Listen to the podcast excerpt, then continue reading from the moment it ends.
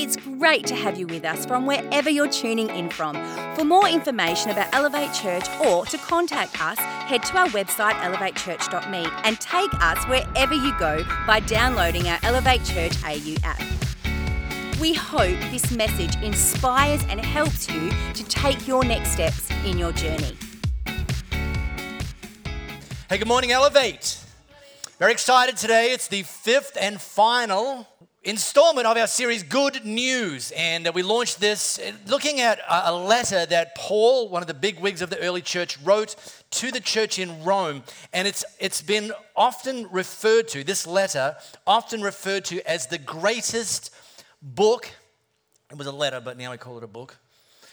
What a bunch of weirdos we are.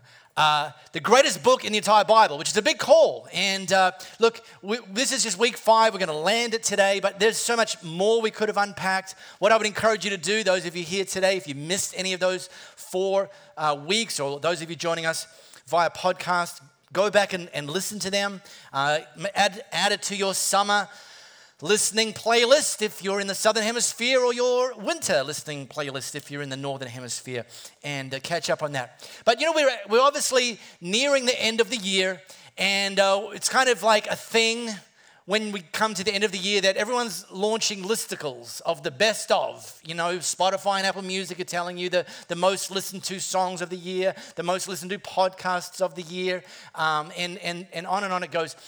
I've been thinking back to this year, like, what are some of my highlights? And I gotta say, one of the biggest highlights for me in 2021 was the 2020 Olympics. I know, sounds odd, but you'll, you'll remember.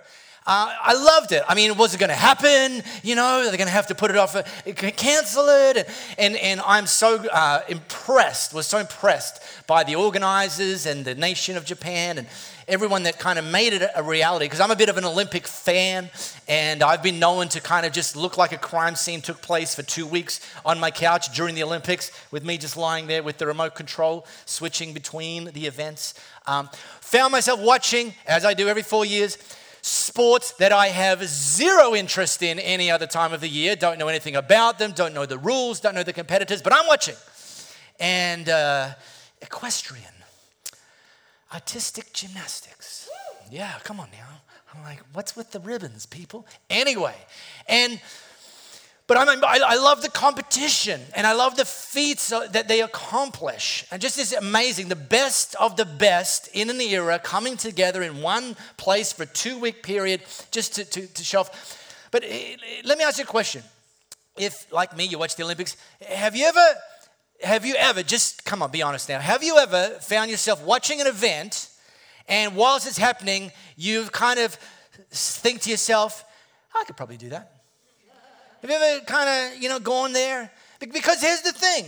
In that context, they all look about the same. You know, like, like in basketball, the six foot six guy looks like a midget on the court. So you're saying to yourself, I'm 5'10, I'm probably the same height as him, so I could probably be a part of that team as well. But no, you can't. See, the problem is because his teammates are seven foot three, that's why he looks like a midget. In fact, I would love it if every single event in the Olympics had you in it. Just one of you, not all of you, just one of you. Like you jump in, because that will help us understand just how enormously impressive everyone else is. Because now you've got context the elite and the not elite. Now, don't believe me? James Corden, host of the Late Late Show, he decided to demonstrate this, where he and his staff uh, took over the parking lot next to their studio and decided to challenge Usain Bolt to a 100 meter sprint. And uh, well, it went something like this On your mark, get set. And they're off. And Jeff Cobb is down. Usain Bolt quickly taking the clear lead. Corden's already slipped out of frame. Owen Wilson's in there somewhere. And Usain Bolt wins. Corden holding strong in 20th place. What a race.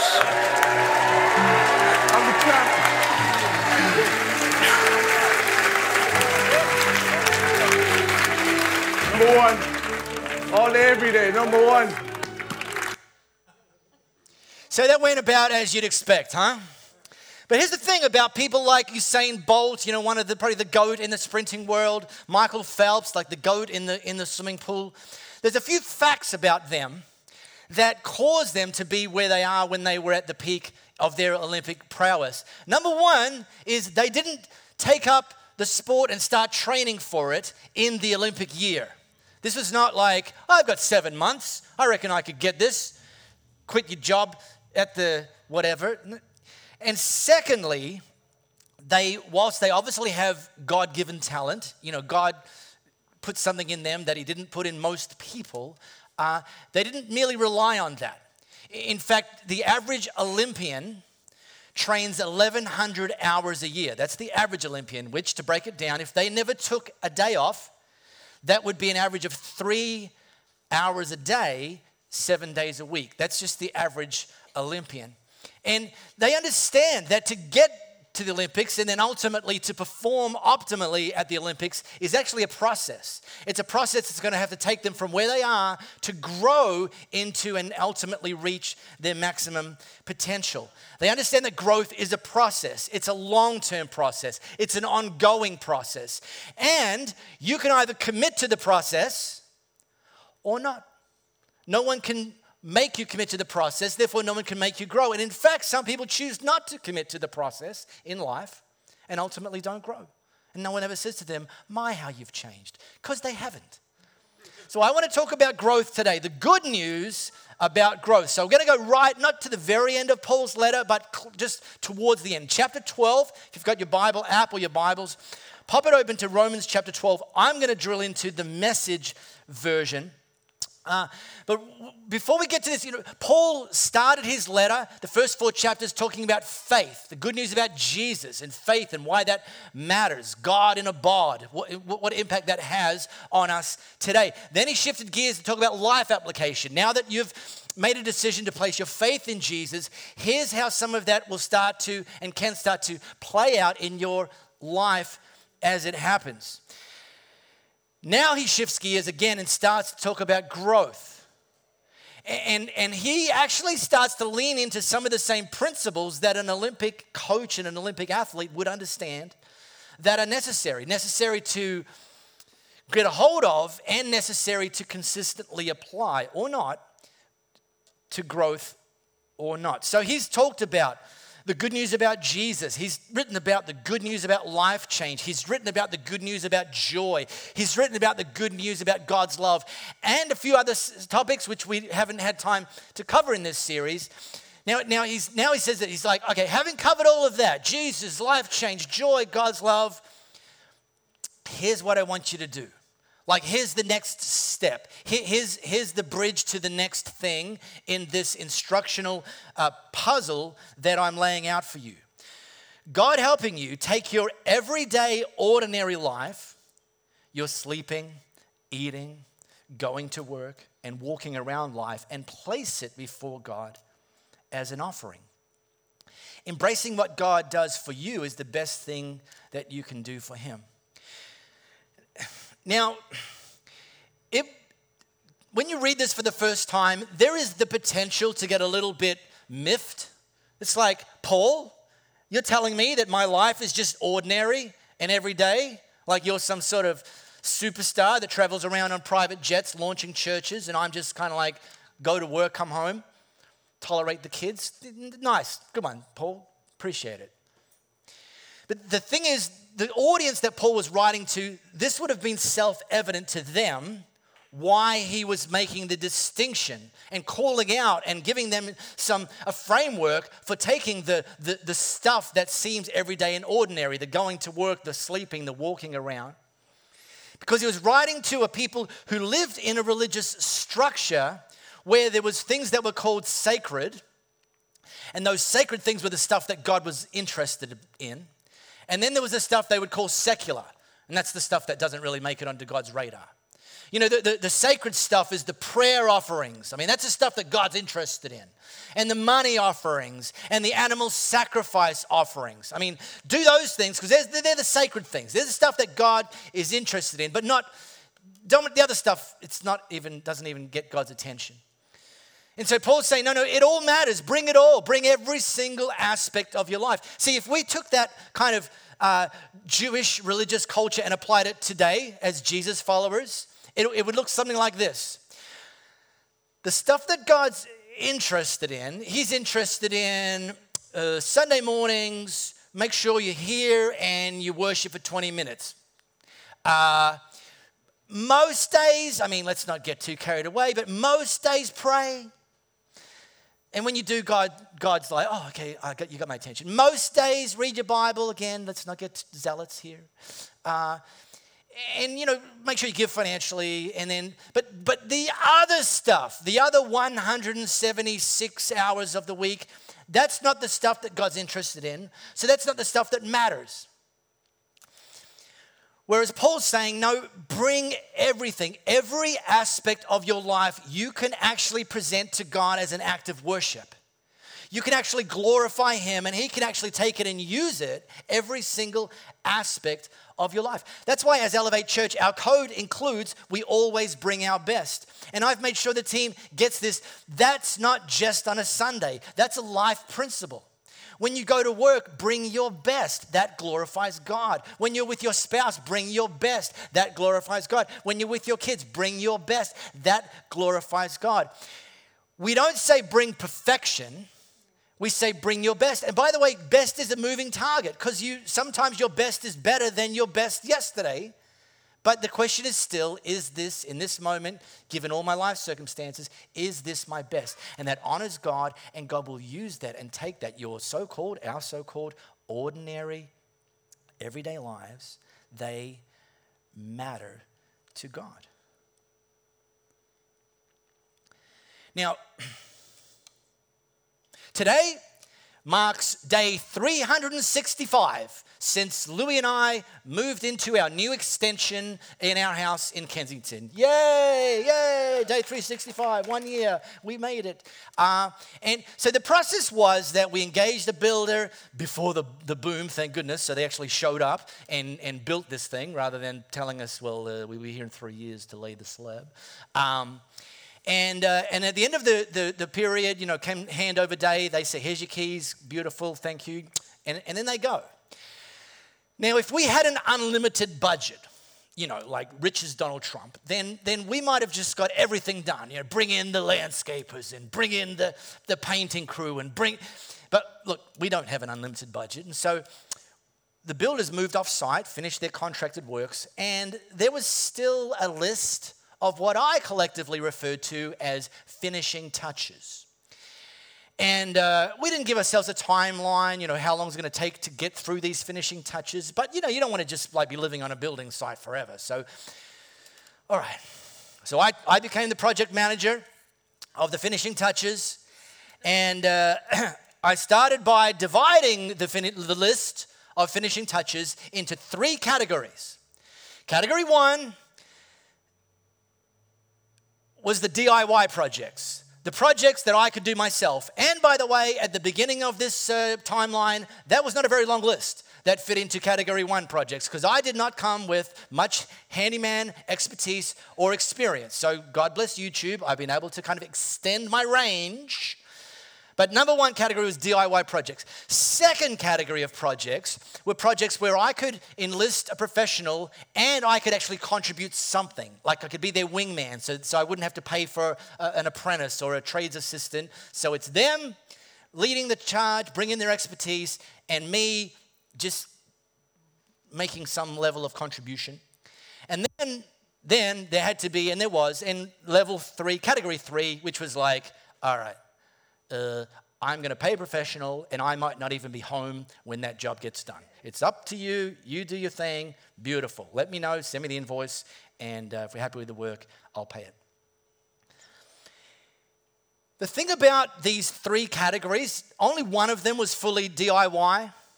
Had I attempted and had I tried to, to scooch these category two and category three projects into category one, where I two things would have happened. Number one, they would still be unfinished because I'd be just looking like, I really have no idea where you even begin this project. I can't find a single YouTube clip that I understand on this particular subject.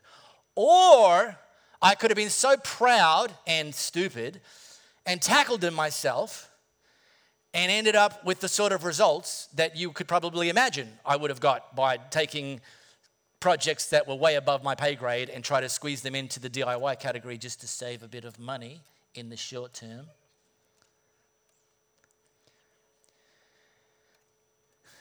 And the problem with growth for some people, and, and Andrew actually started riffing on that a bit this morning, is some people take the DIY approach when it comes to their own growth and don't reach out and enlist God's expertise to play a part and to give them some guidance and some help in the process. And Paul, he has a pro tip.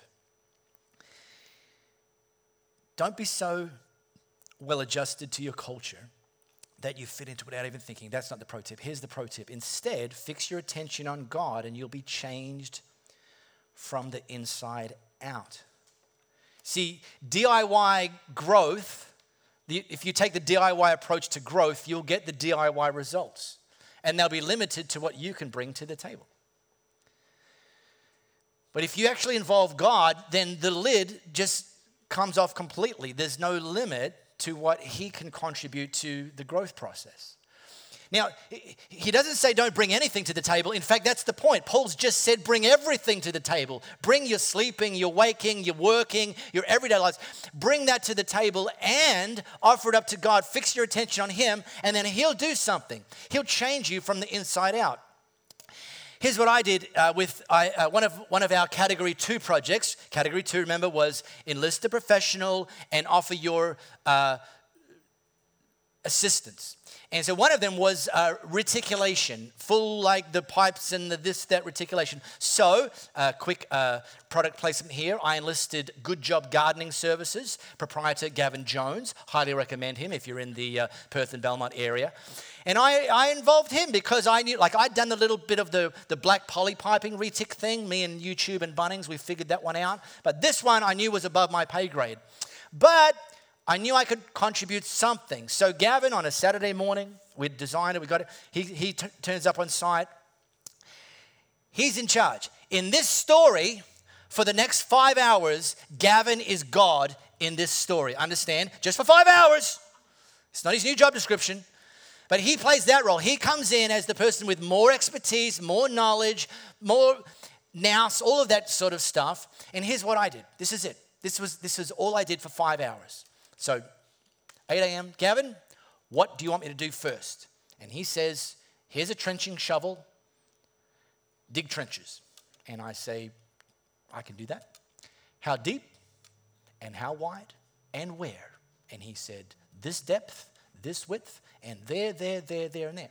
And that's what I did. I didn't argue. I didn't say to him, What do you know? I didn't say, I don't, I, uh, sorry, I don't do trenches. I feel my coffee machine calling me. I just said, great, okay, no worries. I go off, I dig the trenches. He's, he's doing the sort of expertise stuff. Uh, and then I finish the trenches and I say, okay, Gavin, what's next? And he says, next is this. Okay, good do that. Finish that, come back. Okay, what's next? This is exactly what Paul's telling us to do. Fix your attention on God. God, what's next? God, what do you want me to do next? And God says, Great, take what you've brought and do that. And if you do that, Paul points to a promise you will be changed from the inside out. You will get better than DIY results. In fact, he then finishes, he lands it this is what God does God brings the best out of you. Like, I, I, I, I'm like, I needed to know depth and width and location of trenches. So, my trenches that I ended up digging were like literally world class. Like, you could not have had better trenches even if you paid a professional to do it. But that's because I asked Gavin and he told me, and I did what he told me to do, and it brought the best out. So God, God brings the best out of you, develops well formed maturity in you. So Paul's talked about all this stuff. Bring your everyday, ordinary lives, bring it all. Do this. Fix your attention on God. Readily recognize what He wants from you and quickly respond to it. Dig the trench. Make sure. And then he, and then he points, and this will lead you to a promise. This is heading towards God will develop well formed maturity in you. I mean, that is a juicy, juicy, juicy promise. So he said, here's the pathway, and here's the promise. And if you do the pathway, that's, that's the pot of gold at the end of the rainbow that's waiting for you well formed maturity. Because here's a fact about growth you can change without growing, but you can't grow without changing. I'm gonna say it again because it's so good, but it's so important. You can change without growing. You know, people that are different, but not good different, better different, they're just different, in some cases, worse different. You can change without growing, but you can't grow without changing. So if we want to grow, we actually have to make friends with change. Not resist it, not avoid it, not play duck and cover, not get involved in an arm wrestle with God, not try to negotiate our way out of a hostage situation that's requiring us to change before we get to move on to the next phase of our lives. We need to make friends with with change. In fact, there's a meme, hold, the, hold it, but there's a meme that I discovered, which, oh my gosh, when I first I was like, that's it. This is why so many people don't grow. And here's the meme this is the question being asked Who wants change? Yeah! Who wants to change? Huh? Oh, I, I thought you meant someone else. I thought you meant, like, I, I love change, uh, except when it affects me. I mean, if everything could change for the better and I could just stay the same, I mean, come on now, that's got to be an answer to prayer right there. But actually, growth requires change. All right, now I'm staying in verse 2. This is like some, some great stuff. I'm just going to take a deep dive there. Let's go back to the top of verse 2. This is Paul writes, Don't become so well adjusted to your culture that you fit into it without thinking. And then he drops down and says, Unlike the culture around you, always dragging you down to its level of immaturity, God brings the best out of you and develops well formed maturity in you. So he, he uses the phrase your culture and the culture twice in just this one verse. And he contrasts it with unlike the culture around you, dragging down to its level of immaturity, God brings the best out of you and develops well formed maturity in you. Now, if you've been around like church world when you were growing up, some of you may have had it drilled into you that you're not allowed to listen to secular music. Had it drilled into you that the only movies you're allowed to watch are Veggie Tales. And then when you turn 18, you can watch some of the movies Kirk Cameron starred in. But that's it. Spider Man is off the list for you. And, and, and, we, and, and, and that, that approach formed this kind of let's wrap you up in bubble wrap so none of that icky stuff gets on you and you'll be safe for the rest of your life. But here's the problem with that thinking we're called to influence culture. We're called to be salt and light. You can't influence culture if you're isolated from culture. So, so Paul's instruction isn't to isolate ourselves from culture, it's simply this. He actually draws a distinction between prevailing culture and kingdom culture. Here's, here's the great news because some of you are like, oh dear, what do I have to give up? Now, here's, here's the great news there's actually some overlap between prevailing culture and kingdom culture. And, and where there's overlap, we're good to go. It's green lit. You don't have to ask for forgiveness. Once you've done it, God's like, yep, everyone else is doing it, and I'm okay with it too. So that's great. We love the overlap. We don't look like idiots because we're doing what everyone else is doing in those things. Paul's saying, however, there's some aspects that don't overlap. There's some things that everyone's doing that in our prevailing culture that actually aren't greenlit, that, that are not going to lead us to this higher level where God promises to develop well formed maturity in us. So stay away from those things. They're low altitude stuff.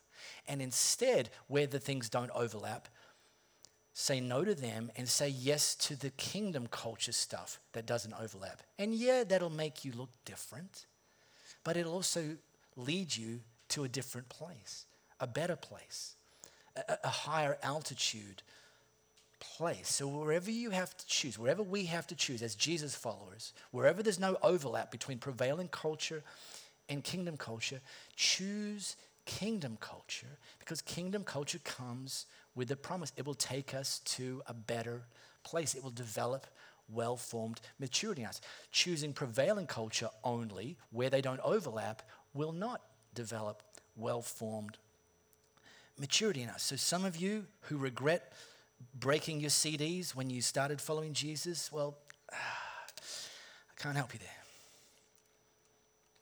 But maturing is a process. Now, let me give some examples. Uh, I could talk about the stuff that's on the prevailing culture. We like don't do that, or God won't be pleased. I, it's not that sort of message today.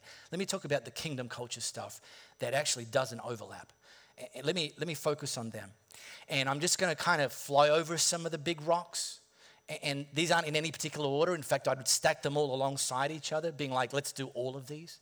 And I need to warn you that I will be dropping a few S bombs in this next five minutes. So put your content filters on.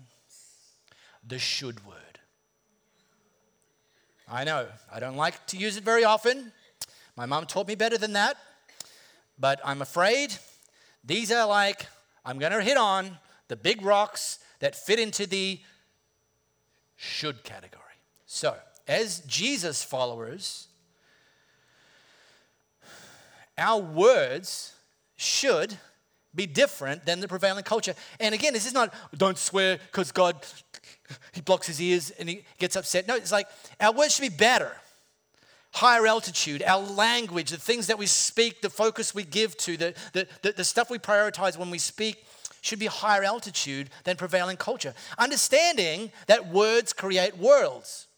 So, the sort of world that God wants to create in you and create around us in our sphere of influence is higher altitude stuff.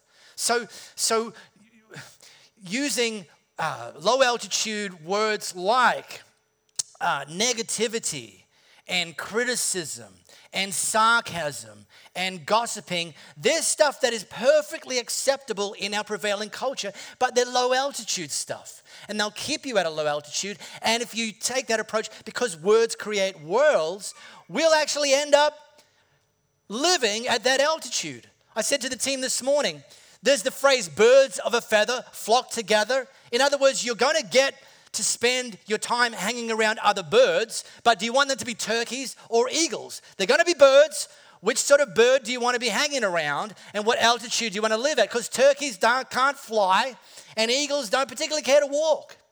And so we focus, our, our words speak life into everybody in every situation. Why waste your time speaking negativity?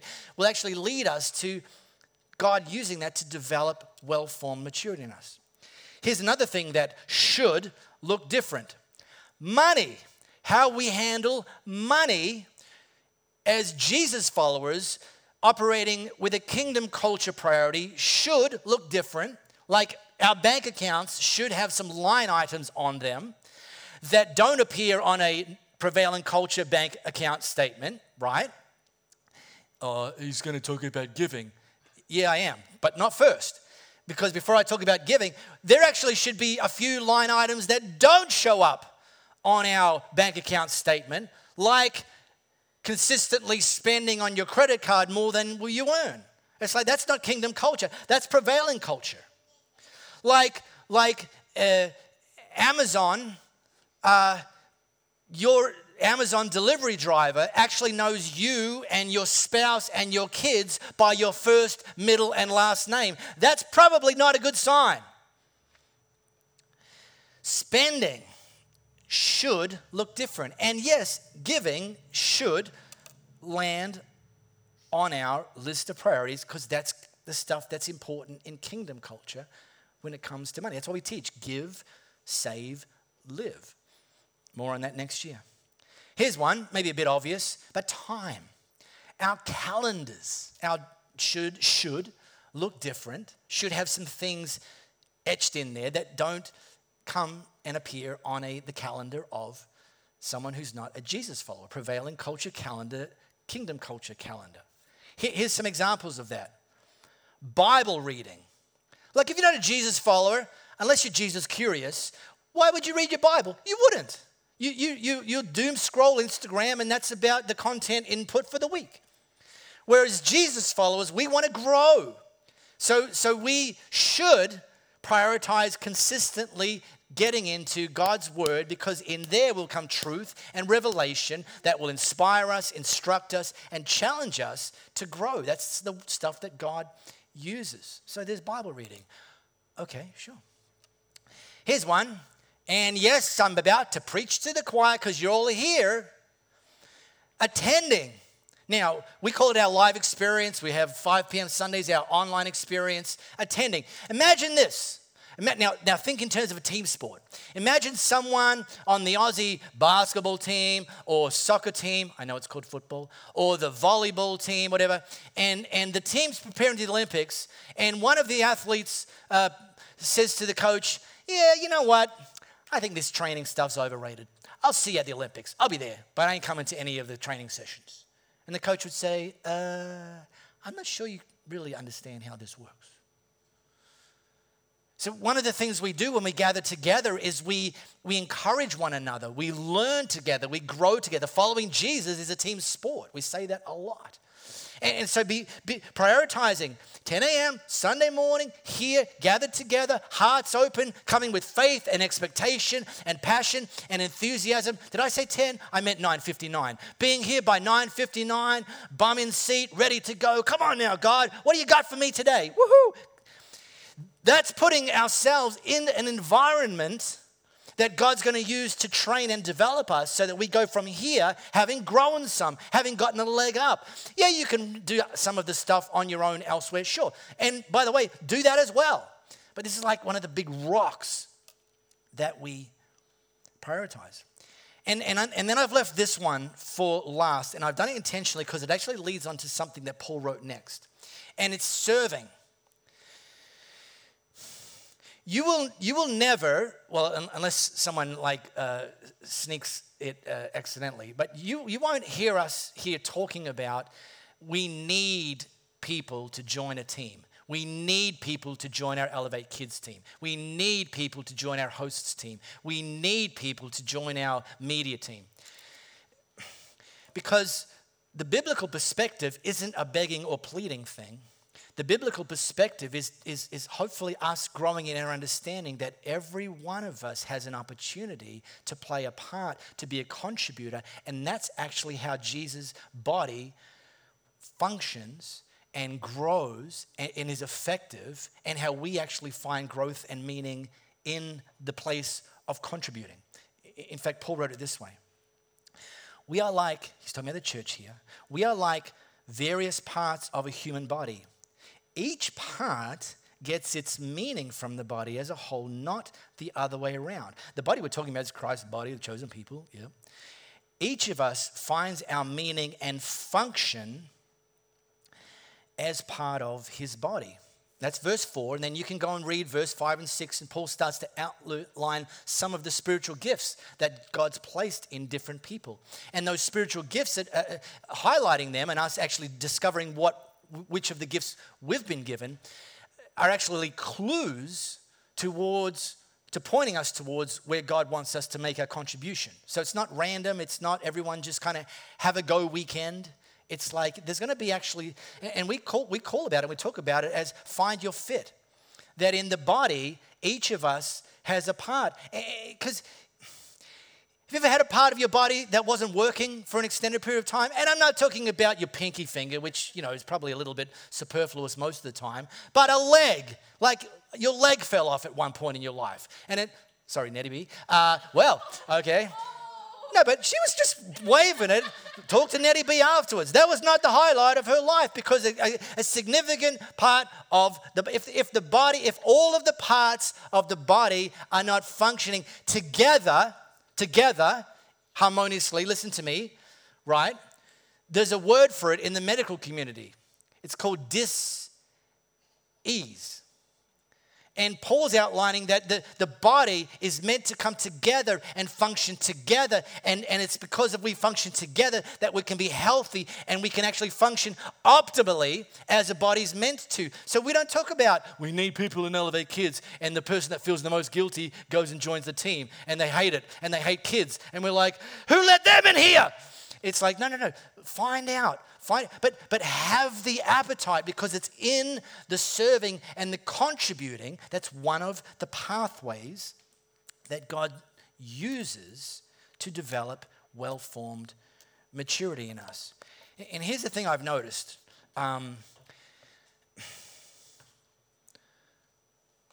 uh, I've been a professional Christian for 25 years. I know I don't look 25. 25 years. And. Uh, and Jesus followers before that, anyway. And uh, one thing I've observed is that the people that God has formed this well formed maturity in, because you can see it when, it when it's there, and you can see it over time, especially. The people that God has formed that, it, it hasn't come as a fluke. It's not like, wow, wow, what's the secret?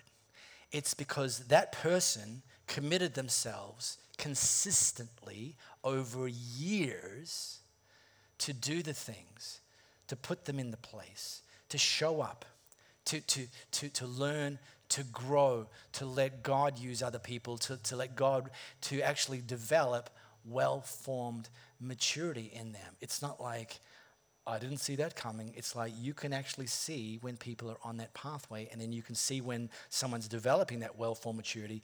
You look back over the highlight reel of their life, and they were just consistently doing the stuff. Olympic athletes will tell you not every training session is glamorous. Sometimes training sucks, sometimes it hurts, sometimes you don't want to be there most Olympic athletes in, in, in, in, most sports across most countries, they have a JOB as well. So after they've finished working for the day, because their countries or their sport doesn't financially support them, they have to then grab their stuff and go and train for another three hours. But they understand that that's part of the process, even if it's not easy, even if it's not uncom- even if it's not comfortable, and even if it's not convenient. So, our code as Elevate Church is that we always pursue growth and learning. And this, is much, as much as it's the last message of this series, I really hope this perspective that Paul's outlined in Romans chapter 12, verses 1 and 2 and 4, actually gives us a greater appetite to go into 2022 with a growth mindset pursuing growth and learning that, that 2022 i'm going to finish 2022 with more well-formed maturity than when i started we really hope you got a lot out of this message if you live in the Perth area, we'd love for you to join one of our live experiences. For times and directions, as well as information, head to our website, elevatechurch.me. For those of you beyond the Perth area, we'd love for you to connect with our online experience, which premieres every Sunday via YouTube and Facebook Live, and on demand immediately after. And to partner with us to reach more people by giving financially, head to our website elevatechurch.me and also download our Elevate Church AU app.